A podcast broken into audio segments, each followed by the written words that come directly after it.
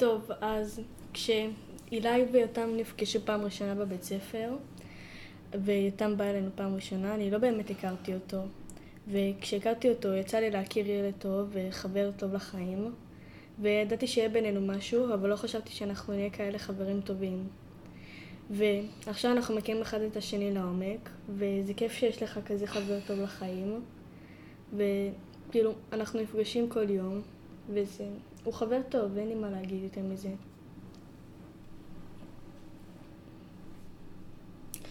אוקיי, אז uh, אני הכרתי את יאללה פעם ראשונה בכיתה א', וראיתי אותו וידעתי שהולך להיות בינינו משהו. ואז באתי אליו בפעם הראשונה, והגעתי הביתה וראיתי ילדה שאני לא מכיר, את אגם. וככל שעבר הזמן הכרנו יותר לעומק והכרתי חברה מדהימה, שידעתי שהולך להיות קשר עמוק, ועל הרבה זמן, קשר להרבה זמן, ואנחנו נפגשים כל יום, והכרתי חברה מדהימה. ברוכים הבאים לפודקאסט שלי. אני שרון, מדריכת הורים, והיום יש לי באולפן את אגם ואת יותם, ואנחנו מדברים בנושא מאוד חשוב, שהוא נושא אה, חברות.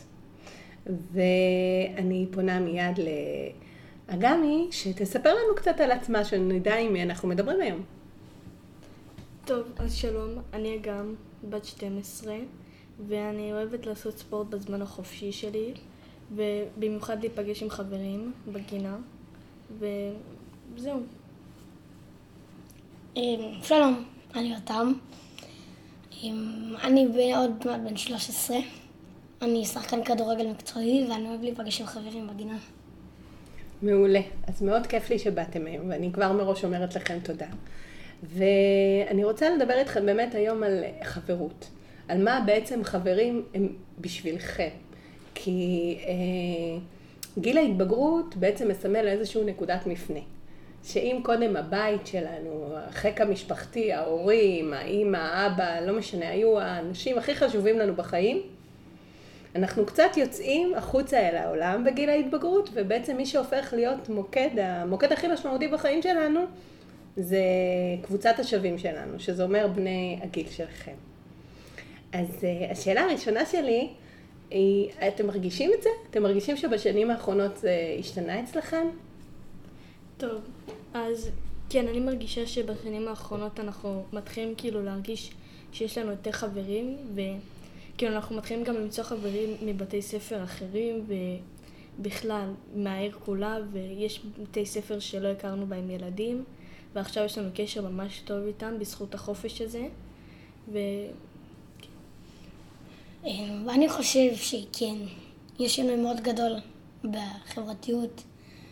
אתה מתחיל אה, חברתיות, חברות זה אחד הדברים החשובים ביותר שיש לך בגיל התבגרות ואתה מחפש כמה שיותר חברים ובגלל זה אתה מכיר ילדים בבתי ספר אחרים שהופכים להיות חברים חד, ח, חלק מהכי טובים שלך ו... אז בואו ננסה רגע לפרק את זה. מה כל כך חשוב בחברות ביניכם? מה זה נותן לכם? אוקיי, okay, אז כאילו, אני מבינה את השאלה שלך, זו שאלה טובה. ובעצם כאילו חברות בשבילנו זה, זה חברים שישמשו אותנו גם בתיכון, כאילו שלא נהיה לבד. אף פעם אנחנו לא יכולים להיות לבד אם יש לנו חברים מסביבנו ואם אנחנו כל הזמן נפגשים איתם ואם אנחנו יוצאים איתם קשר מספיק עמוק אז אני מקווה שאנחנו גם נשמור אותו להרבה זמן. אמ, לדעתי חברות זה משהו מאוד גדול. זה דבר שישמש אותך לעוד הרבה שנים. זה דבר ש... הוא ממש טוב, שהוא שלך לתיכון והם יבואו וירימו אותך במצב מגרשים ו... אז בעצם מה חבר נותן לך? אם אני שואלת את זה ברמה הרגשית, כאילו, מה, זה שיש לך חבר, הרבה חברים, ובוא נגיד חברים טובים, הרי יש כל מיני סוגים של חברים, נכון? Mm-hmm. לא כל, כולם חברים שלכם אותו דבר? אמ, לא, יש כאילו חברים שאנחנו לא יצא, לנו, לא יצא לנו עדיין להכיר אותם לעומק, ויש חברים שאנחנו כבר מכירים מהקורונה, ושהם חברים ממש טובים, ושבזכות הקורונה בכלל חיזקנו קשר. ויש כאלה שאתה לא אומר להם שלום כל פעם שאתה בא למפגשים, אבל פעם הבאה שאתה תגיד להם שלום, לצורך ביניכם קשר עמוק, ובפעם הבאה שאתה תראה אותם, אתה כבר תיתן להם חיבוק שתלך. אמ, לדעתי חברים זה באמת, זה משהו שעוזר לך. הוא חלק אה, מדבר, הוא חלק מהחיים. הוא עוזר לך ואתה פוגש חברים חדשים וזה יכול אה, לעזור לך בנפש לפעמים וזה יכול לעזור אז לך. בוא, בוא, נ- אני רוצה רגע, כאילו, אני רוצה קצת לגעת יותר עמוק. במה זה עוזר לך בנפש? איך אתה מרגיש שזה עוזר לך לנפש? אמ, כאילו, חברים גורמים לך לא להיות לבד. כשאתה עם חברים, אתה אף פעם לא יכול להרגיש לבד. כי אתה יכול לדבר איתם גם על הדברים שהכי לא נעימים לך, ושאתה לא רוצה לדבר לדוגמה עם ההורים, כי אתה מפחד שהם לא יבינו אותך. אז תמיד טוב שיש לך חבר אחד טוב, או אפילו כמה, שאתה יכול לחלוק איתם כאלה דברים. אמ, גם אני חושב ככה, גם אני חושב שחברים זה משהו שאתה יכול לספר להם את הדברים הכי קרובים שלך. מדברים קטנים לדברים מאוד גדולים. זה תלוי ברמה של החבר. ואני חושב שחברים זה דבר מאוד חשוב. שבלי בלי זה חלק מהדברים יישארו לך בפנים וזה לא טוב. אז חברים בעצם עוזרים לכם, אתם אומרים בעצם לאוורר, להצליח להוציא את כל מה שאתם מרגישים, שבמקומות אחרים אתם מרגישים פחות מובנים. כן. אז כאילו יש מישהו שבעצם חווה את אותן חוויות כמוכם, יותר קל לכם לשתף אותו ולהיעזר בו, אתם נעזרים בחברים? מבחינת עצות, נגיד פתרונות? לרוב כן. כאילו, אנחנו מדברים על דברים שלדוגמה, אני מדברת עם חברות בנות על דברים שלדוגמה, אני לא יכולה לדבר עם אח שלי לדוגמה, או עם אמא שלי, כי לפעמים זה ירגיש לא נעים לדבר איתם על כאלה דברים. אז עם חברות שמבינות אותך, אז זה הכי כיף, כאילו. יש מצב שאת נותנת לי דוגמה, או שזה כאילו, את אומרת, די, מביך אותי, לא רוצה. לא, זה, זה דוגמה. לא, דוגמה במשהו ספציפי. אמ, לדוגמה, על זוגיות. את יכולה לדבר עם חברות שלך על זוגיות שלך, ולדוגמה עם אח שלך לא תמיד את יכולה לדבר, אבל עם חברות זה תמיד הם יבינו אותך ותמיד ייתנו לך עצות על כאלה דברים. אמ, כן, לדעתי עם אח שלי או עם ההורים שלי, אני לא, אני לא תמיד יכול לדבר על זוגיות ועם חברים, כאילו, עם בנים. אנחנו מדברים ואפילו יוצרים מזה צחוקים וכאילו עוזרים ו... נגיד, עם חברים שלכם זה פחות כבד? אתם. אומרים, אני אעשה עכשיו שיחה עם החבר שלי, הוא יגיד לי, סבבה, וייתן לי איזשהו זה, וזה יעבור. ואם אני אקח את זה להורים שלי, אז זה פתאום יהפוך לכבד, ואולי זה יקבל כיוון שאני לא בהכרח רציתי ללכת אליו. נכון? זה ה... בדיוק. אתם מרגישים לפעמים באמת שההורים לא מבינים אתכם? כן, כי לא תמיד הם מבינים מה שאנחנו עוברים, אבל כשיש לך חבר שבאותו הגיל שלך, ושאתה יכול לחלוק איתו דברים, אז הוא יכול להבין אותך תמיד, ואתה תמיד יכול להיות שם בשבילו, אם הוא צריך אותך, או לדבר על כאלה דברים גם. אז בואו רגע נעזור להורים. נעזור להורים להבין למה הם לא מבינים אתכם. למה אתם חושבים שההורים לא מבינים אתכם? איך זה מרגיש לכם? נגיד שאתם מספרים משהו, מה, מה, מה מרגיש לכם? אוקיי, אז לדעתי זה מרגיש כאילו ההורים לא תמיד מבינים אותנו בגלל שלרוב אנחנו מדברים על דברים כבדים, אישיים שלנו, ולא תמיד אנחנו רוצים שההורים יעזרו לנו בזה, כי אנחנו לא רוצים להכניס אותם לכאלה דברים, כי הם יכולים להגיד לנו דברים, כאילו לייעץ לנו דברים שאנחנו בכלל לא רוצים שיקרו. לדוגמה, כאילו, אם נגיד אני בריב עם חבר שלי, והם אומרים לי, מה הוא שווה אותך בכלל? תעזבי אותו. אז חברות שלי יגידו, תנסי לדבר איתו. תנסי כאילו, ת, תגידי לו מה, מה רע. הורים לא תמיד יבינו את זה. אני חושב שהורים לא יבינו אותנו כי הורים באמת זה האיידול שלך. אתה לוקח מהם הרבה דוגמאות ולפעמים הם באמת יאמרו דברים שלדעתך לא צריכים לקרות, אבל אתה עדיין תאמר, זה ההורים שלי, כאילו אני אמור, אני בוטח בהם. וזה אולי משהו שאני באמת צריך לעשות, ואז זה יוצא לרעתך. אז אתה מעדיף לדבר עם חברים בגיל שלך, שיבינו אותך, ויאבדו את זה, וייתנו לך תשובה מספקת. אתם יודעים, אני חושבת על זה כשאנחנו מדברים, בעצם כאילו ההורים באים עם הרבה ניסיון חיים. אבל שהוא כבר מעובד מאוד. כאילו, כבר היו בגיל ההתבגרות, ואחרי זה הם, היו, הם עברו כל כך הרבה חוויות בחיים, שהפילטרים שלהם הם הרבה יותר uh, מתאימים לגיל שלהם. כאילו, הם נותנים לכם את העצות של כל החוויות חיים שהם כבר חוו. ואז הרבה פעמים זה באמת מתנגש עם החוויות שלכם, כי, כי אתם עוד לא חוויתם הרבה דברים, זה כאילו הרבה יותר טרי והרבה הרבה יותר פשוט. אנחנו לפעמים הורים אולי מסתכלים על דברים קצת נורא מורכב, אמ, לדעתי כן, כי אנחנו לא עוברים בדיוק את אותם דברים שהם עוברים. אנחנו, אנחנו, יש, אנחנו, אנחנו יכולים לקבל את זה בצורה יותר קשה מהם.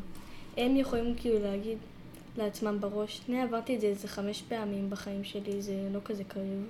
אבל כשאתה מרגיש את זה בפעם הראשונה, והם אומרים לך ניסיון של חמש פעמים, אז כאילו, זה, זה, יותר, זה יותר לא נעים לך לעשות את זה, כי לא תמיד זה מה שאתה רוצה שזה, שיקרה. אולי אתה רוצה שזה יקרה לך עוד חמש פעמים, בשביל שתוכל להבין מה לעשות. אני חושב שזה נכון, כי כאילו ההורים למשל יעברו את מה שאתה עברת בחיים מלא פעמים, ואתה בפעם הראשונה, הם אומרים לך, אוי, זה קרה לי כבר, אל תדאג, זה יעבור לך והכל יהיה בסדר, ובאותו זמן לך זה קשה, אתה צריך עידוד, אתה צריך, שהם אומרים לך, לא נורא, לא נורא, הם, הכל בסדר, וזה וזה, ואז אה, כאילו אתה תרגיש יותר טוב מה זה ש... מזה שהם אומרים, אה, לא, עזוב, זה יעבור לך, אל תדאג. וזה לא גורם לך להרגיש יותר טוב. ממש לא. כי מה בעצם קורה? אני חושב שמה שקורה זה שהם גורמים, הם אומרים לי, לא נורא, נה נה נה, אז כאילו אני חושב שזה לא חשוב להם. שכאילו, הם אומרים, הם אומרים לך במילים אחרות, נו עזוב את זה, לא נורא, כאילו, זה לא כזה מעניין אותנו, כי לנו זה קרה חמש פעמים, ואני יודע שזה יעבור לו, ושהכול יהיה בסדר. הם כאילו מקטינים כן. את מה שאתה מרגיש? זה ה... הם לא מבינים שאולי לך זה לא יעבור כמו שלהם זה עבר. כאילו, הם כבר עברו את זה כמה פעמים וזה כאב להם, אבל הם כבר התגברו על זה. אבל אנחנו זה רק קרה לנו נגיד, ואנחנו, זה לא תמיד קל לנו לעבור את זה. נכון, אני בטוחה. אני, אני מאוד, מאוד מבינה את מה שאתם אומרים. אני חושבת שגם מבוגרים חווים את זה. אבל, אה, אבל כשהם חווים את זה מול אנשים מבוגרים אחרים, אז הם כאילו אומרים, טוב, זה בן אדם מבוגר. וכשהם חווים את זה כמו ילדים, הם אומרים, תלמד מהניסיון שלי. אבל אני באופן אישי לא חושבת שאפשר ללמוד מניסיון, אפשר להתבונן על ניסיון של אחרים. אבל אני חושבת שצריך לחוות דברים בשביל להבין אותם. אני חושבת שחוויה היא הרבה יותר מלמדת. מעצה של מישהו שכבר עבר את זה. מה אתם חושבים? אמ, אני חושבת שאת צודקת, אבל לפעמים צריך לחוות את זה. לא צריך כאילו רק לייעץ, צריך לתת לילדים לחוות את זה. להבין מה זה, ורק אז כאילו לשאול אותם אם הכל בסדר, ולייעץ להם, ולהגיד להם שהכל יהיה בסדר, ולעודד אותם, וכן. זאת אומרת שהורים צריכים יותר לשחרר? יותר לאפשר? לפעמים כן, כאילו, תלוי מה, כמה אנחנו עצובים. לדוגמה, אם נגיד רק עכשיו נפרדת ממישהו, ניתקת קשר עם בן אדם שמאוד חשוב לך בחיים, אז כאילו, את צריכה לתת לזה קצת זמן להפוך ללא טרי. כאילו, עכשיו זה רק טרי וזה ממש קשה לך, אבל אחרי איזה חודש את תגידי, מזל שהוא יצא לי מהחיים. כן. הורים לא תמיד מבינים את זה. הורים לפעמים חושבים שצריך כאילו לעבוד על זה יותר ויותר ולחזור אליו בכאלה דברים. אבל לפעמים אנחנו חושבים שעדיף לנתק את הקשר הזה מהר יותר, מאשר שיהיה פיצוץ גדול. אני חושב שההורים הם חיים כאילו בזה שהילד שלהם אמור לא להיפגע וכאילו הם אמורים לשמור עליו ובעצם הוא נפגע והם אומרים "אה, נו הכל יהיה בסדר, אולי צריכה לחזור אליה, אולי אתה צריך לחזור אליה, אולי אתה צריך לרקום קשר חדש בזמן שאתה אומר איזה מזל שניתקתי קשר איתו אומרים לא זה לא יכול להיות, כאילו אנחנו שומרים על הילד שלנו, אנחנו לא רוצים שהוא ייפגע ואז זה יוצר רע לנו, אנחנו לוקחים את זה כאילו הם כל כך רוצים שאני אחזור אליו, הם לא דואגים לי, ודואגים שאני אחזור אליו מלא מלא מלא מלא. אני חושבת שאתם כל כך מדייקים, שהורים, באמת, אני חושבת שהורים, מה שמניע אותם זה הדאגה. הם כל הזמן רוצים לרפא, שלא יכאב לכם, שלא, אה, שלא ת, ת, תחוו חוויות מתסכלות או מאכזבות, שלא... שיהיה לכם, הכל יהיה מרופד כזה, שתהיו בכלוב, ששום דבר לא יכאב לכם. ו- ו- וקשה מאוד להורים לשחרר, כאילו להניח לכם לחוות חוויות מסוימות לבד. שזה לא רק עניין של כאב, זה גם עניין של חברויות. יש נגיד חברים שההורים שלכם חושבים שהם פחות מתאימים לכם? אמ, כן, לדעתי יש כאילו חברות רעילה. זאת אומרת חברות שאם אתה לא תעשה משהו, אז תתפוצץ. אבל הורים לא תמיד ייתנו לך להרגיש כאב, אז הם יגידו, אוי, למה? אבל הם תמיד יתמכו בך על מה שעשית. כאילו, הם תמיד יגידו לך, לא נורא, אני תמיד אהיה פה לצדך. אבל אולי אתה לא רוצה שהם תמיד יהיו פה לצדך. אולי אתה רוצה שהם יגידו לך לחזור, לחזק את הקשר שוב. אולי אתה לא רוצה, כאילו... זה לא שאתה לא רוצה שהם יהיו לצדך, אתה רוצה שהם יהיו לצדך אחרת. כן, אתה רוצה שהם יהיו לצדך בדרך שאתה רוצה את זה. כאילו, לדוגמה, כמו שאני אמרתי, אתה מנתק קשר עם מישהו, אבל אתה לא מבין כמה הוא היה חשוב לך בחיים, אבל ההורים אומרים, מה זה ששחררת אותו, אבל אתה מבין שהוא היה חשוב לך בחיים, אז אתה לא רוצה לשחרר אותו, ואתה מנסה לחזור אליו שוב ושוב, אבל ההורים תמיד ינסו לתמוך בך ולא הבינו שלפעמים זה המעשה הלא נכון, והם צריכים לשמור עליך. אז איך הייתם רוצים, כאילו אם הייתי אומרת לכם, אידיאלי, שיח אידיאלי ביניכם ובין ההורים, איך הייתם רוצים שהורה יגיב? מה הייתם רוצים שהורה ייתן לך כשאתה מדבר איתו? אני רוצה שהוא ייתן לי את הדרך שלי, אבל הבעיה של הילדים שהם לא אומרים לו מה, מה הדרך שלך, אז הוא לוקח את הדרך שלו, ואז אתה ישר לוקח את זה כ... לא, אבל אני ביקשתי מהדרך שלי, והוא בכלל לא יודע מה הדרך שלך, אז זה יוצא לרעתו. אז מה המפתח? המפתח זה לדבר איתו ולומר לו מה אני רוצה לעשות, ואז למשל ניתקתי קשר עם מישהו, אז לומר לו, אני ממש, הוא היה ממש חשוב לי ואני, ואני רוצה לחזק איתו שוב את הקשר, אני ממש מתגעגע לחברות בינינו, ובמקום שההורים יגידו, נו, טוב ששחררת אותו, הם יעשו את זה בדרך שלך. שהיא מה? לחזור איתו, לחזור איתו לקשר. וזה לא טוב לחזור איתו לקשר? לא תמיד. לא תמיד. לא כאילו, תמיד. לפעמים אתה רוצה לחזור איתו לקשר, אבל מצד שני זה אולי יהיה שוב רעיל. אוקיי, אז, אבל פה, פה זה קצת כאילו מוסר כפול, אני שומעת מכם מסרים כפולים. מצד אחד אתם אומרים, תנו לי לעשות את מה שאני רוצה, כאילו תתמכו, כאילו תהיו שם בשבילי, אבל אני רוצה לפעול, תנו לי עצמאות. בעצם דיברנו על זה, זה היה חלון אחד. ופה אתם אומרים, רגע, רגע, רגע, אבל בתוך העצמאות הזאת גם תש... כן תשמרו עליי, אבל איך שאני רוצה. אז יש פה קצת מסר כפול. בגלל זה אני אומרת, בוא נעזור רגע להורים. קודם כל, אני חושבת, מה שאני שומעת, זה לא לפחד. כאילו גם ההורה וגם הילד. הילד יכול להגיד להורה, לא מתאים לי מה שאתה אומר, אני שומע אותך, אני לוקח את העצה שלך. בתוך. אבל לא מתאים לי לעשות את מה שאתה אומר. ואז ככה לתת בעצם את העצמ... ואז ההורה צריך לדעת מהצד השני שעצה זו רק עצה. שהוא יכול לתת לכם את העצה שלו, וזה מאוד לגיטימי לא לקבל אותה. ואז אולי השיח יהיה יותר שוויוני ויותר כאילו מאפשר? לדעתי כן. כי אם ההורים באמת מבינים אותך, וכאילו יודעים מה אתה רוצה, וקוראים אותך, כמו שאומרים, קוראים מה אתה רוצה לפי, לפי העיניים שלך, מבינים אם אתה רוצה לחזור אליו או לא, והם צריכים כאילו לנסות להבין את זה גם על המצב רוח שלנו. אם לדוגמה אנחנו דיכאוניים ואנחנו כל היום בחדר ושומעים שירים עצובים באוזניות, אז זה אומר שאנחנו ממש עצובים מה, מהקטע הזה, כאילו, ממה שקרה בינינו, ושאנחנו חושבים על לחזק את הקשר, שוב, אבל לא תמיד זה יהיה טוב, כי אם אתה עצוב, אולי זה לטובה. אולי צריך פשוט ללמוד לחוות את הכאב הזה, ולאו דווקא לנסות כאילו לחזק את עצמך בזה. אתה צריך לחוות את הכאב הזה בשביל להבין מהו. לדעתי גם מאוד צודקת, שאתה צריך לפעמים, אה, ההורים קולטים כאב, אז אומרים, הוא לא, לא צריך לכאוב לו, צריך ישר לתקן את זה, ואז אתה אומר לו, נו, תחזרי אליו, תחזירי איתו את הקשר. ומצד שני, אולי זה טוב שניתקת איתו קשר, וההורים לא יודעים למה ניתקת איתו קשר, הם לא מבינים את הסיבה. אז הם ישר תופסים סיבה שרבתם, ואולי בכלל ניתוק קשר היה משהו טוב, משהו שהיה בטוב. עכשיו זוג עכשיו נפרד, אבל בטוב, ואתה עדיין תהיה עצוב, כי ליטל נפרדתם. אבל ההורים יקחו את זה כי רבתם והיה פיצוץ ואתה לא סיפרת להם ואתה עצוב בחדר, שומע שירים עצובים. הם ישר לוקחים את זה כריב בזמן שזה היה משהו טוב והם רוצים להחזיר את זה, אבל אתה לא רוצה להחזיר את זה.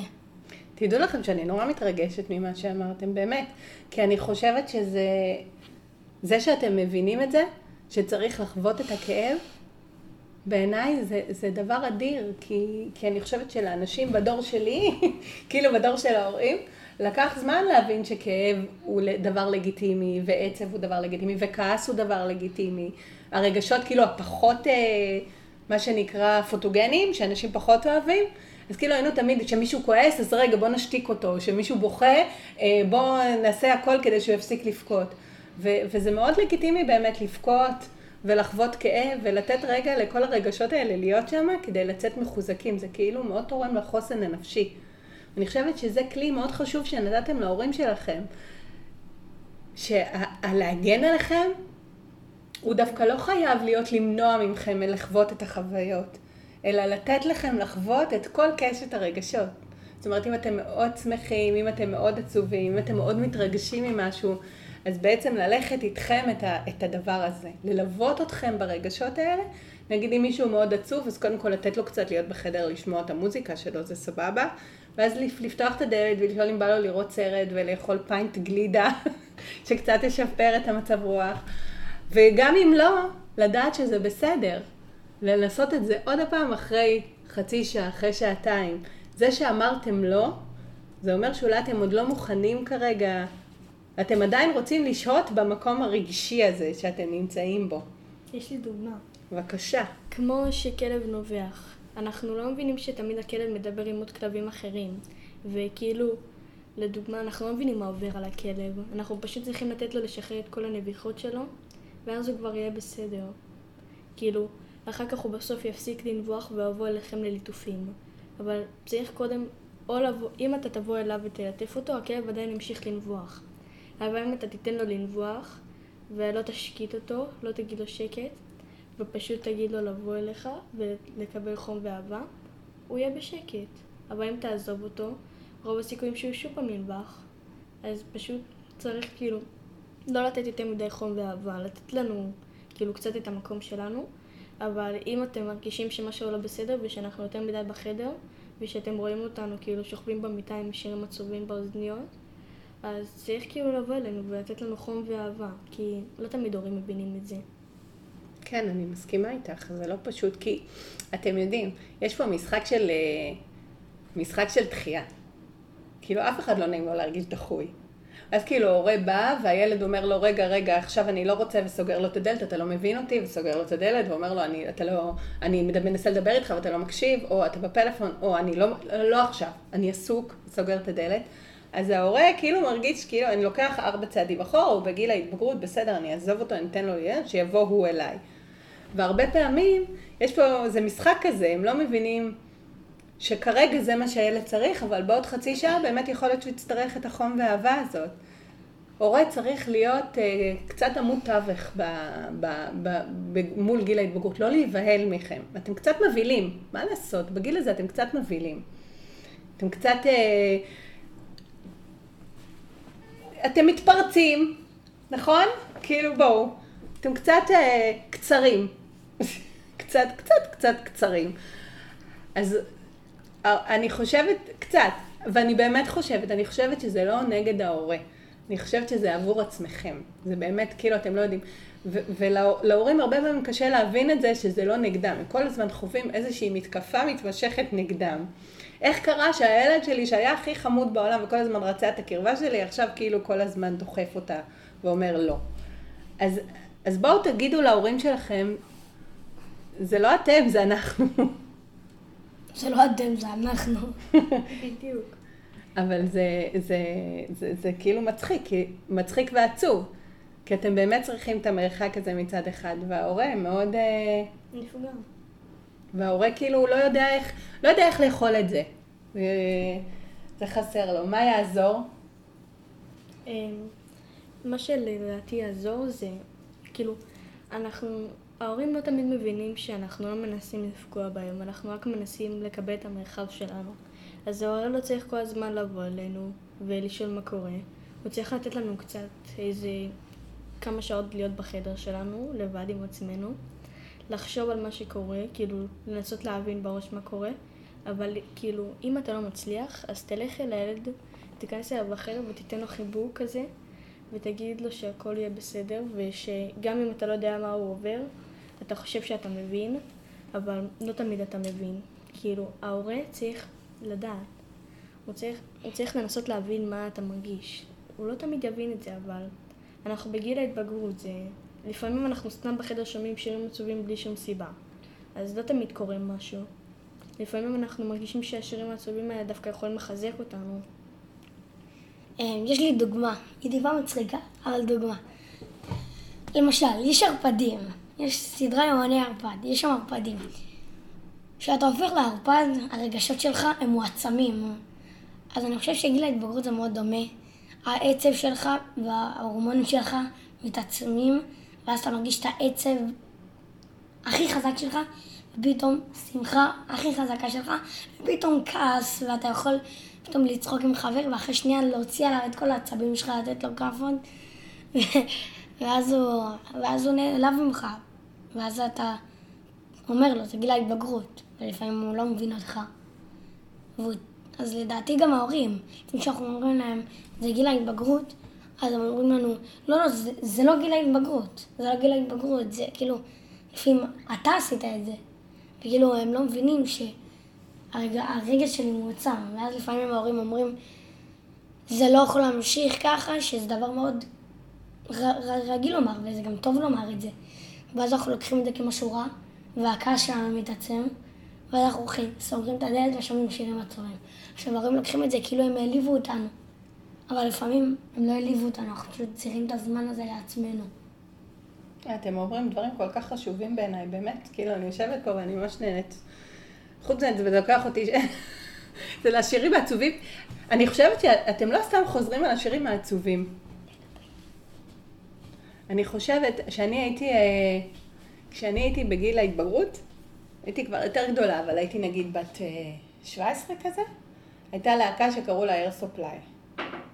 והיה להם קלטת שלמה, קראו לזה אז קלטת, קלטת שלמה של שירים אה, רומנטיים כאלה. ממש, אבל שוברי לב. אתם שומעים אותם בוכים, בוכים, בוכים, בוכים, של כל מי שמועדון הלבבות השבורים. גם לנו יש כזה עכשיו. I'm lying alone with my head on the phone, waiting to, for you till you call. כאילו, ממש. עכשיו, אני הייתי שבורת לב, ושמעתי את הקלטת הזאת, לדעתי, בלופ אינסופי, איזה 77 אלף פעם ביום. הייתה לי חברה שגרה בבניין שלי, עלתה אליי יום אחד הביתה, לקחה את הקלטת, עכשיו קלטות היה להם מין סרט כזה בפנים, הוציאה את כל הסרט מבפנים, זרקה את זה, זרקה את הקלטת על הרצפה, דרכה עליה, אמרה לי, זהו, זה נגמר הדבר הזה. עכשיו, ההורים שלי בחיים לא היו עושים דבר כזה, כי הם לא יודעים, כאילו, זה, היא באה... חברה טובה אמרה, די, נמאס לי ממך, אם את מבוססת פה בעצב הזה כמה ימים כבר. אז זה מאוד מזכיר לי את השירים העצובים, באמת מוצאים בהם מאוד מאוד נחמה, אבל צריך uh, לשים לב רגע שאנחנו לא יותר מדי נהנים מלהיות uh, מבורסים. אז בדור שלנו, גם לנו יש שירים כאלה, רק שאצלנו הם גם עם קצר, זה כאילו יותר שובר, לא יודע. אצלנו גם יש שירים עם... רוב השירי דיכאון הם באמת על אהבה. שזה... ולדעתי זה חלק מאוד גדול, וההורים לא צריכים להפריע לנו אם אנחנו שומעים את זה. כן, אבל אני, אני חושבת שההורים יותר מודקים, בגלל זה אני לוקחת, בעצם התחלנו איפשהו את השיחה על חברות, ואני אומרת, אתם מכירים עכשיו מלא מלא, נגיד העידן של היום מאפשר לכם להכיר מלא חברים. מכל מיני מקומות, בגלל שאיך אתם מכירים היום חברים? שהם לא מהכיתה. לרוב אנחנו פשוט הולכים עם הכיתה לגינה, כאילו עם כמה חברים שאנחנו מכירים מהכיתה לגינה, ואז כאילו אנחנו רואים שם עוד ילדים שנראים לנו חמודים וכיפים, ואז אנחנו הולכים להכיר אותם, כאילו מתיידדים איתם, מחליפים שמות, ובסופו של דבר כאילו אנחנו נפגשים כאן עוד יום ועוד יום, ובסופו של דבר פותחים קבוצה בוואטסאפ, ואז מקימים עוד קבוצה של ילדים ופותחים איתם קבוצה בוואטסאפ, ואז עוד קבוצה. וככה כאילו. זה, זה הכי כיף ככה. זה מאוד כיף שיש לכם את המקום מפגש הזה, ש... שאתם מכירים הרבה אנשים. ומה זה אומר להעמיק חברות מבחינתכם? להעמיק חברות? כן, כאילו מה זה חבר בעיניכם, ומה זה חבר נגיד יותר טוב? איך אתם נהיים יותר חברים טובים? Um, כאילו, חבר לדעתי זה חבר ממש טוב, שתמיד יהיה כאן לצדך, ו... שתמיד יבין אותך, אף פעם לא ייתן לך להיות עצוב, כמו הורים. אבל חבר יבין מתי אתה צריך את המרחק שלך ומתי לא, כי גם הוא עובר את זה. וגם אתה תבין מתי הוא צריך את המרחק שלו ומתי לא. דוגמה, אם החבר הכי טוב שלך, לדוגמה, רב עם עוד ילד בכיתה שלו, אז אתה ישר תחזיק את החבר הכי טוב שלך, לא תיתן לו, לא תיתן לו לשחרר את הכעסים שלו עליו כל כך חזק, תגיד לו לשחרר אותו עליך. בשביל ש... כי אתה יודע שאתה אף פעם לא תיפגע ממנו, אבל יש ילדים אחרים שדווקא כן ייפגעו. אז תמיד טוב שיש לך חבר אחד שהעומק שלכם איתו ממש טוב, ושכאילו אתם יכולים לסמוך עליו בהכל, ושאתם אף פעם לא תעלבו ממנו, כי אתם יודעים שגם אם הוא מקלל אתכם, אתם אף פעם לא תיקחו את זה ללב, כי אתם יודעים שהוא צוחק איתכם. אבל כשאומר זה רציני, אז משהו קורה. אני חושב שגם צודקת, אבל אני חושב שגם החבר האחד הזה, שהוא אחד החברים הטובים שלך, הוא יכול לפגוע בך מאוד קשה, אבל אתה תמיד תדע שאתה יכול לפתוח בכל דבר, וריבים ביניכם יכולים להימשך או יום אחד, או כי הוא חבר ממש טוב שלך, זה יכול אפילו להימשך הרבה זמן. כאילו, אתם חברים כל כך טובים שכל אחד יחכה לשני כסליחה. למשל, חבר אחד יחכה לשני שאומר לו את הסליחה, כי הוא אומר, הוא חבר כזה טוב שלי, למה, למה הוא לא בא ומבקש ממני סליחה ודברים כאלה. ובסוף... אתם באמת מבקשים סליחה אחד מהשני? כל אחד. לפעמים. כאילו, תלוי עד כמה... אם הוא עשה לך משהו, אתה לא צריך לבקש ממנו סליחה. אם הוא מקלל אותך ואומר לך שזה רציני, אז אתה לא צריך לבקש סליחה, אתה פשוט מחכה, וכאילו, כמו שאמרתי פעם קודמת, זה, אתה שומע שירים עצובים, אבל אתה, אתה בסדר, כאילו, אתה בפנים בסדר, אבל הוא פגע בך, הוא פגע בך מאוד.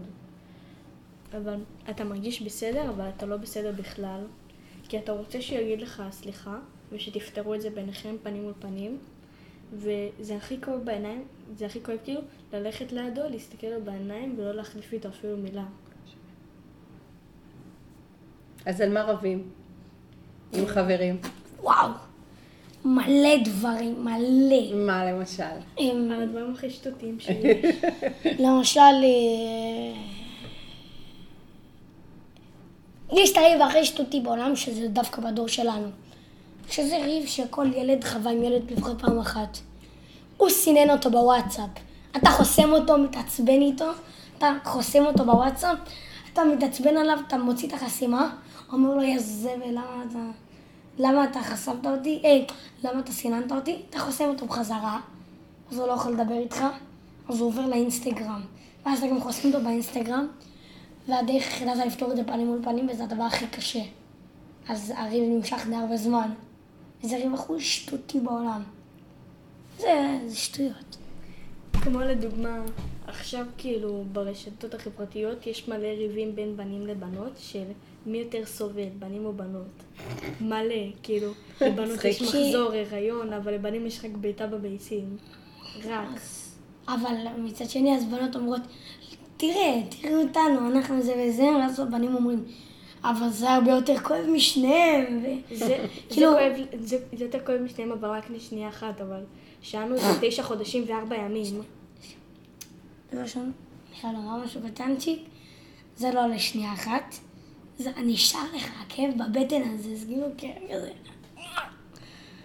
ודבר שני, אבל לפתאום המצבים יכול להיות השלכות יותר רעות. טוב, אבל זה מה שנקרא ריבים לא אוניברסליים, נכון. כאילו זה בעצם, זה, ב, זה, זה מה שנקרא בשדה החברתי, אתם לא רק נפגשים בגינה, אתם נפגשים גם באינסטגרם.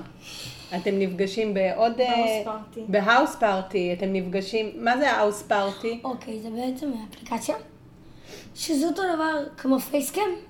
כשאתה יכול להיות עם אנשים, מה, אנשים מהארץ, אתם יכולים לשחק אונו, משחקים בטלפון, מתוך השיחה. אתם יכולים גם לשיר קריוקי ולשחק טריוויה. ולדבר פשוט אפילו. חמוד. אתם מדברים, ומתוך הדיבור אתם יכולים לשים אונו, שיהיה על המסך בזמן שאתם בהאוס פארטי. אתה משחק אונו, משחק קלפים ביד, ואז אני לא רואה. ואתם גם מדברים על דברים שלכם. וכמה אנשים יכולים להשתתף בשיחה? שמונה גג. כן, שמונה גג. וזה יכול להיות עם סתם אנשים. ואתה יכול גם לנעול את החדר, כן. כאילו שאף אחד לא ייכנס. אבל עם, עם, עם סתם אנשים זה יכול שיהיו כל לא, מיני אנשים לא סתם- לעניין. עם לא. סתם אנשים אתה לא תדבר אחד על אחד. לא אחד על אחד, עם סתם אנשים למשל, יש איזה, הייתה את התקופה בחבר'ה זה גדול, שאני גם לפעמים יובל ולפעמים עידן וכל מיני ילדים, היו נכנסים אנשים שאנחנו לא מכירים, עושים איתם צחוקים. זה אז זה הפחיד אתכם? לא, תמיד לא. שזה היה מצחיק. כן. פעם אחת נכנס לנו מישהו וש... וצעק הבונד על הקרקע ויצא. ופעם אחת היה מישהו שפשוט רקד ככה. בתוך... קפץ. אה, כי כאילו זה שיחה מצולמת בעצם. אז אתה יכול גם לכבות מצלמה וגם לא לכבות מצלמה. אז זה- זה ממש מצחיק, כי לפעמים... אבל לא נתקלתם באיזה מישהו שנכנס ועשה לכם כל מיני דברים אה, לא, לא מטרידים. מטרידים, כי זה לא, יכול לקרות, אתם יודעים. זה רק אני יודע איפה זה. אתה יודע, אתה יכול למצוא באומיגל, אומיגל זה אפליקציה לא, את האמת שחורה. שיש יש גם... גם ב- בארס גם פארטי, בארס פארטי יש בכל. אפליקציה. אני מכירה מישהי שעברה פעם אחת ממישהו כזה. זה מ- זה מלחיץ, אבל אז מה היא עושה בעצם? מה אתם עושים? פשוט יוצאים מהשיחה. כן, ואז. הולכים לחברים, חוסמים אותו והולכים לחברים. אפשר לדווח עליו? בטח. כן. ואתם מדווחים? בטח, אבל קורה. לנו עוד לא יצא. לא, נגיד גם באינסטגרם יש כל מיני... וואי, באינסטגרם יש הכי הרבה... באינסטגרם שולחים לך הודעות. כאילו, אי אפשר להתחיל איתך שיחה אם אתה לא מכיר אותו. אם אתה לא מאשר אותו, הוא לא יכול גם לשלוח לך הודעה. אה, אז רק אם. אתה מאשר אותו. זהו, זה כאילו... אז יש לכם בעצם חברים וירטואליים שלא ראיתם אף פעם? כן, לי לא. ל- לי יש. דרך דרך איפה? הסוני. דרך הסוני. ועכשיו אני עוקב אחריו באינסטגרם, הוא אחלה גבר. איך אתה יודע אם מישהו שאתה מדבר איתו הוא בגיל שלך או שהוא לא מתחזה? אתה נכנס לו לאינסטגרם, אתה, אתה מדבר איתו מה התחביבים שלך, ואז למשל הוא אמר לי אני שחקן כדורגל בקבוצה, ואז אני אומר "אה, מה השם שלך, ואז הוא אומר לי את השם המלא, ואני בודק גם בפורטנייט קוראים לו ככה, גם באינסטגרם קוראים לו ככה, אני בודק הכל, בגוגל. ואז אני בודק בגוגל למשל, סתם זורק, יוסי בן שטרית, סתם זורק שם, אז אני בודק, ופתאום אני רואה, יש לי בן שטרית, בן 13 קבוצה, נה נה נה נה נה, אז אני אומר, כן, זו באמת. ואז אני יודע שאני יכול לפתוח בו ולדבר איתו. מה זה לפתוח? בוא תיתן לו את הכתובת שלך? לא, לא? להמשיך, להמשיך לדבר איתו ולא לחסום אותו. לדבר איתו וכאילו, ל- לדבר איתו ולשחק איתו בכל מיני משחקים, ולהחליף איתו אינסטגרם וכאלה דברים. אתה מרגיש שאתה יכול לסמוך עליו למשל גם עכשיו איתו. אנחנו טיפה מתכתבים בוואטסאפ, שאלתי אותו איך היה הצום, והוא אמר לי בסדר, איך היה הצום שלך? אז לא חסמתי אותו. אמר, אם הייתי רואה משהו טיפה חשוד, חסימה, תודה רבה, היה נחמד, תמשיך. אז במה אתם מרגישים, נגיד, אה, אז, אז יש לכם חברים כאילו וירטואליים לצורך העניין, או לא? ויש לכם חברים באינסטגרם, נגיד כמה עוקבים יש לכם? אה, 170 בערך. מכירה את כולם? אה, כן. 250. ואם אני לא מכיר מכיר... את כולם. ואם אני לא מכירה את כולם, אני רואה כאילו אם אני מכירה אנשים שעוקבים אחריהם, ואם כן, אני מאשרת. כן, עם משועמם, בתקופת הקורונה, אז אני כל שבוע עושה בדיקה בעוקבים שלי, לראות מה אני מכיר ומי לא. ואז כאילו מי שאתה לא, אבל, ואתם יוצרים משם חברויות שעוברות לעולם האמיתי? יצא לכם כן. כאילו ליצור חברות באינסטגרם שעברה לעולם האמיתי? כן. רגע, אני צריך לעכשיו. אמ, לדוגמה, יש איזושהי ילדה מבית ספר אחר, שנראה לי אתה מכיר אותה, ואיזשהו יום אנחנו יזמנו מפגש עם עוד כמה ילדים מהבית ספר שלהם ומהבית ספר שלי, ואז כאילו, אנחנו לא התייחסנו אחת על השנייה באמיתי, אנחנו התייחסנו כאילו, רק באינסטגרם אנחנו התייחסנו פעם אחת, אבל עכשיו אנחנו סוג של ניתקנו קשר, כי היא הייתה מגעילה. למה היא הייתה מגעילה? כאילו היא הייתה... כזה פרחה. כן. כן, סנובית פרחה כזה. היי, אני, גם אותו דבר לי. היא ממש נחמדה באינסטגרם, היא רשמה, וואי, חייבים לחזק קשר, וואי, חייבים להיפגש. אז אתה פוגש אותה, ואז היא באה עם כל מיני מתמידניקים, ואני באה עם כל מיני בורחובים, ואנחנו קובעים את הפגישה בינינו, והיא היא עם הקבוצה שלה ואני עם הקבוצה שלי. אבל אז זה בכלל לא. יוצא. אבל הקבוצות מתחברות. רק היא כאילו. לא... רק, אתה לא מתחבר רק איתה פשוט. נכון. עכשיו אבל יש לי יכול מלא... להיות, הפרשנות שלי זה שיכול להיות שזה מאוד מביך אותה, המעבר הזה מהאינסטגרם למציאות. זה, זה לא פשוט. כאילו באינסטגרם לפעמים אתה, אתה מציג דמות אחרת ממי שאתה באמת. זה הרבה יותר קל להתחבא מאחורי מסך, לא? נכון. ואז כאילו שקובעים באמיתי זה קצת אה, יכול להביך. נכון. אז אה, אולי בפרשנות שלי, אולי פשוט הייתה נבוכה. לא, לא. היא גם סנובית, הילדה עצמה. למשל, יש לי חבר שהתחלתי להכיר אותו בחודשים האחרונים, שקוראים לו ליאור זיינר. לא, לא, לא, באמת זה השם שלו. לא, זה באמת השם שלו.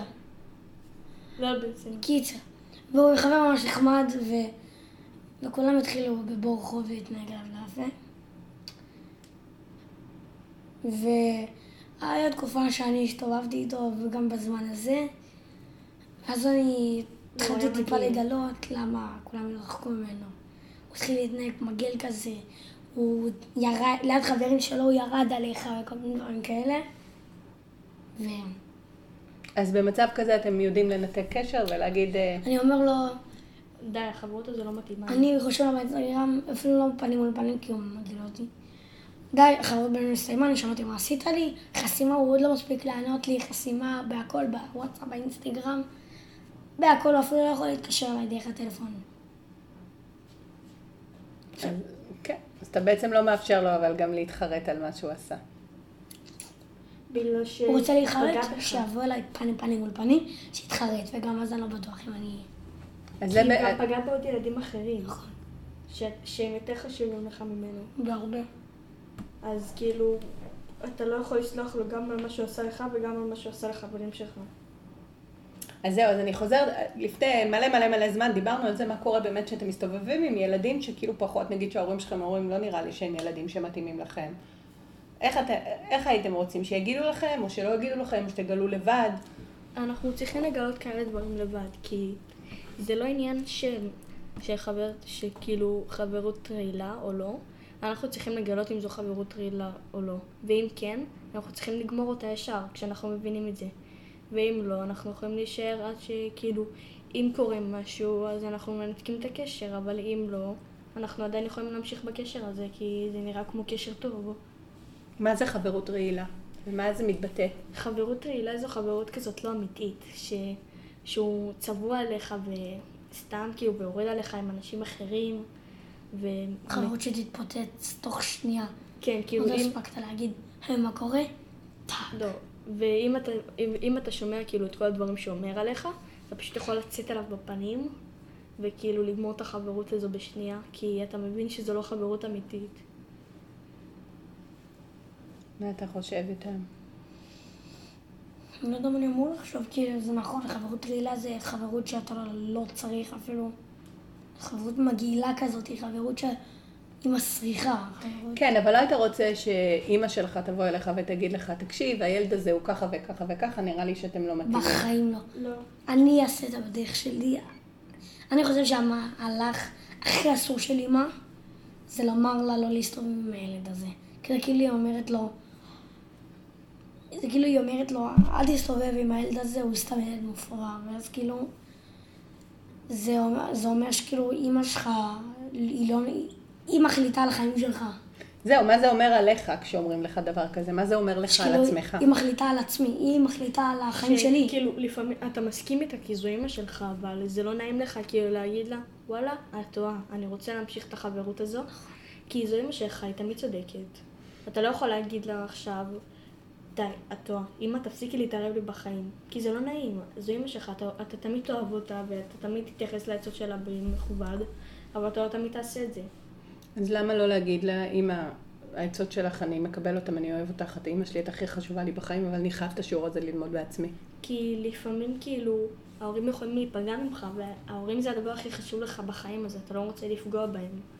כי אתה רואה את המבט הזה שלהם, שאתה מבין שהם נפגעים ממך, אבל אז אתה ישר אומר, אתה ישר הולך להגיד להם סליחה, סליחה, סליחה, וכאילו מרגיש רע עם עצמך על זה שאמרת להם את זה, אז פשוט אתה מעדיף כאילו להסכים, לה- להסכים עם העצות שלהם, להגיד שזה נכון, אבל אתה מעדיף לא לעשות את זה עדיין.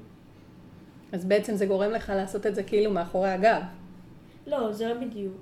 זה יותר כאילו להסכים עם העצה, להגיד לה שזה נכון, אבל שאתה עדיין לא צריך לעשות את זה. אתה לא תוציא את העצה לפועל בסוף. כן, בסופו של דבר, כאילו, אתה תחשוב על זה עם עצמך, אם לעשות את זה או לא. ואם כן, אתה עושה את זה, ואם לא, אתה צריך להמשיך את החברות הזו בעצמך. זהו, כי אני, כשאני לוקחת את זה, אני חושבת על זה ואני אומרת, רגע, כאילו, אם מישהו אומר לך לא להיות חבר של מישהו, אז זה אומר עליך שכאילו אתה לא יודע לקבל החלטות, שאתה לא מבין את המציאות, ש, שבעצם אה, אתה לא יודע לקרוא אנשים, זה כאילו אומר עליך דברים לא פשוטים. ועדיף לא. באמת שתדע לעשות, שתדע לחוות החוויות, עוד פעם, אני חוזרת ללחוות את החוויות האלה לבד. שאם אנחנו סומכים על זה, אני סומכת על הילדים שלי מהבית שגידלתי אותם תחת מטריה מסוימת של ערכים. ושאם החברים שלהם לא מתאימים בערכים האלה, אז הם ידעו לדעת את זה לבד, אני מאמינה. לא, אבל לפעמים החברים שהם לא בערכים האלה, הם חברים שאתה מתחבר איתם. לא, אתה לא יכול להגיד, אתה לא יכול לסמוך על ההורים שלך שיגידו לך אם לנתק איתם את הקשר או לא, כי הם לא מכירים אותם מספיק, אתה רק מספר להם דברים עליו. אבל אם לדוגמה אתה מדבר עליו עם חברים, וכאילו הם אומרים לך דברים עליו, אתה יכול לדעת אם, הם, אם כאילו כדאי לך להמשיך בקשר הזה, כי הם מכירים אותו יותר טוב מההורים שלך, והוא אולי גם יותר טוב ממך, כי אולי הוא עשה להם משהו שלך הוא לא יעשה או, עדיין, או שהוא עדיין לא עשה. אתה לא יודע אם הוא בכלל יעשה את זה מתישהו. לדוגמה, אם הוא יקלל אותך, אז, זה, אז כאילו אתה צריך לגמור את החברות הזו ולהגיד, איזה באסה שלא הקשבתי לאימא שלי. לא תמיד, לא תמיד לא הוא מקלל אותך, אז אתה תנתק איתו כן, קשר. כן, אבל לפעמים אתה תסלח לו. ואני חושבת שזה פה ההבדל קצת בין בנים ובנות, לא השיח של כן. בנות הוא פחות... אה, לא, זה לא תמיד, כאילו זה תלוי ברמת הרגישות שלך. אם אתה מאוד רגיש, אז כאילו אתה יכול לקחת את הדברים האלה מאוד ללב. ואפילו, אתה יכול אפילו לגמור חברות עם זה, אבל מה זה לא, לא לנתק קשר, כי ניתוק קשר אתה תמיד תחזירו מתישהו. דבר איתך ניתוק קשר. שאתם לא תדברו יותר בחיים. כאילו, אתה ממש, אתה והוא, אתה והוא לא קשורים. יש לכם מקרים כאלה בחיים של ניתוק קשר אה, לתמיד? Um, עוד לא. כאילו, היה לי ניתוק קשר אחד או שתיים, אבל בסופו של דבר, כאילו, חזרנו והשלמנו, והבנו שאף אחד מאיתנו לא תעשה את זה שוב פעם, ו... יש. אני... תגיד את קשר, אני הולכת לדבר איתה. אה, את האמת שיש לי אחת. היא זאתי שאמרתי מקודם. סוג שניתקנו קשר. אה לא, סוג שיש לי עוד אחת, אבל אנחנו בסדר. יש לי עוד אחת שאני פשוט, שכאילו אמרו לי עליה דברים מגעילים. וזה. אה, ושאני מעדיפה לנסות לגמור את הקשר הזה, אבל זה לא נעים לך. כי היא, כאילו, גם, גם היא בן אדם, וזה לא נעים לך לפגוע במישהו אחר. אבל נגיד, מה זה אמרו לך, מה זה אמרו לך עליה שדברים מגעילים? את בטוחה לי... שהם נכונים? כן, כאילו אמרו לי שהיא רבה עם כל מיני ילדים ושהיא ארסית צעצוע לדוגמה ושהיא עשתה חרם על ילדים מהבית ספר שלה. ואת חושבת ככה? זה נכון. אני, יש עובדות, יש עובדות, כאילו. עכשיו אני ניתקתי קשר עם ילד שדיברתי איתו קודם, דובר על ניתקתי איתו קשר כי הוא פשוט, אה, הוא, הוא מתנהג אליך מגעיל, כאילו, הוא, יש לו חברויות רציניות, שכאילו, אלה החברים שעל איתם הוא יורד על החברים המזויפים שלו. וכאילו, ואז אתה מגלה את זה ואתה רותח עליו, ובמקום לא ללכת אליו ולא יודע מה לעשות לו, אז אתה פשוט מנתק איתו קשר ואתה מדבר איתו יותר בחיים. בסדר, זה לגיטימי, אז בעצם, אבל אני באמת מעניין אותי, כשאנחנו מדברים על זה, אם אתם תנתקו קשר עם מישהו כי הוא עשה לכם, או נגיד אתם גם תנתקו קשר עם מישהו שאתם חושבים שנגיד לסביבה הוא רע. לא. מישהו שמתנהג לא יפה לאנשים, לחברים כן, טובים כן. שלכם. כאילו, תלוי כן. כמה טובים. כאילו, אם הוא עשה משהו רע לחברים ממש טובים שלך, מאיפה אתה יודע שהוא לא יעשה את זה גם לך? אתה מעדיף לגמור את זה לפני שהוא יעשה לך משהו כזה. ניתן דוגמה. למשל, הוא עשה את זה... לחברות מאוד קרובות שלי. למשל, למשל הוא עשה את זה ל... ליוסי, שיוסי הוא חבר רחוק שלי. אני, אני, אני אומר לו, למה עשית לו את זה, טררה, נדבר, נראה מה יקרה, לזה. אם הוא למשל יעשה את זה ליאן, אז אני אתעצבן ואני ישר ינתק איתו קשר ו... יואו, כן. זהו, נגמר. יואו, בול. זאת אומרת, זה בעצם תלוי ברמת הקרבה, אתם כן. אומרים. ואיך אתם באמת, נגיד אם אני אשאל אתכם, איזה סוגים של חברים יש לכם? אוקיי. יש חברים שאתה לא כזה בקשר איתם, יש חברים שאתה בקצת קשר איתם, יש חברים שאתה מדבר איתם טיפה בוואטסאפ, יש חברים שאתה נפגש איתם כל יום, יש חברים שאתה נפגש איתם אה, כמה, כמה פעמים ביום, ויש חברים שאתה נפגש איתם פעם בשבוע, ויש חברים הכי טובים. זה מסכם את זה גם מבחינתך. כן, לא, סיים סיים. אבל אה, בסופו של דבר, זה כאילו, אם אני אקח אתכם היום, בעולם שלכם, כמה חברים חשובים לכם? נגיד מבחינת ההיררכיה בעולם שלכם, מה הכי, מה, מה, איפה המקום של החברים? המקום, מה זה אומר? נגיד כדורגל, בית ספר, אה, אוקיי. חברים, אה, אז אצלי מקום ראשון זה כדורגל. כן? מקום שני, לא, מקום ראשון זה החברים הכי טובים שלי, כאילו הטוב של הטוב. מקום ראשון גם כדורגל, כי כדורגל זה בעצם החיים שלי, זה מה שמניע אותי כל יום. אה, דבר שלישי זה ללכת להיפגש עם החברים השניים, האלה שאני נפגש איתם די הרבה פעמים בשבוע, רק לא כל יום. ברחוב, ברחוב. הלוחשת לילדים. ואחרי זה אני שם את המי... לא. דבר ראשון, המשפחה זה גם במקום ראשון. שכחתי לומר. לא, מקום ראשון חולק את ה... חולק עם שלושה חולק אנשים. אה, משפחה, חברים וכדורגל. ועכשיו נעבור למקום האחרון. כל הילדים שניתקתי איתם קשר. אגב, בסדר, מה מבחינתך? אמ, אוקיי, מבחינתי מקום ראשון זה משפחה, משפחה לפני הכל. מקום שני זה חברים הכי טובים. מקום שלישי זה חברים שאתה נפגש איתם פעם בשבוע כזה. כן, ברחוב, בדיוק. ומקום רביעי זה חברים שאתה נפגש איתם פעם בחודש כזה, כמו משפחה רחוקה. ויום, ומקום חמישי ואחרון זה אנשים שניתקת איתם קשר ושאתה לא רוצה לחזור אליהם אף פעם כי הם היו מגעילים, וזהו. רגע, אבל אמרת רק אנשים. אז מה, כאילו, מה עם תחביבים? אין לי להם מקום. על זה? אין לי תחביבים כל כך, כאילו, אני עושה ספורט סתם, כאילו, לדוגמה, אני משחקת איתך סתם כדורסל. אני לא באמת הולכת להשקיע בזה. כן, נכון. אבל כאילו אין לך שום דבר שהוא, כאילו, אין לך תחביב כלשהו שהוא במקום, או שאת מחשיבה את ללכת לבורחוב כתחביב. לא, זה לא... נטפליקס, נטפליקס זה תחביב. נטפליקס זה תחביב רציני מאוד, זה דורש הרבה שעות, זה במקום נטפליקס. שני. זה במקום שני יחד עם חברים. בהחלט, נטפליקס זה חבר. בואו. אה, נטפליקס שם בשבילך ברגעים הכי קשים. גם אוכל. אבל לא רק לבנות. גלידה, גלידה. גלידה זה גם מאוד חשוב. אבל גלידה זה לא. תמיד מנחם.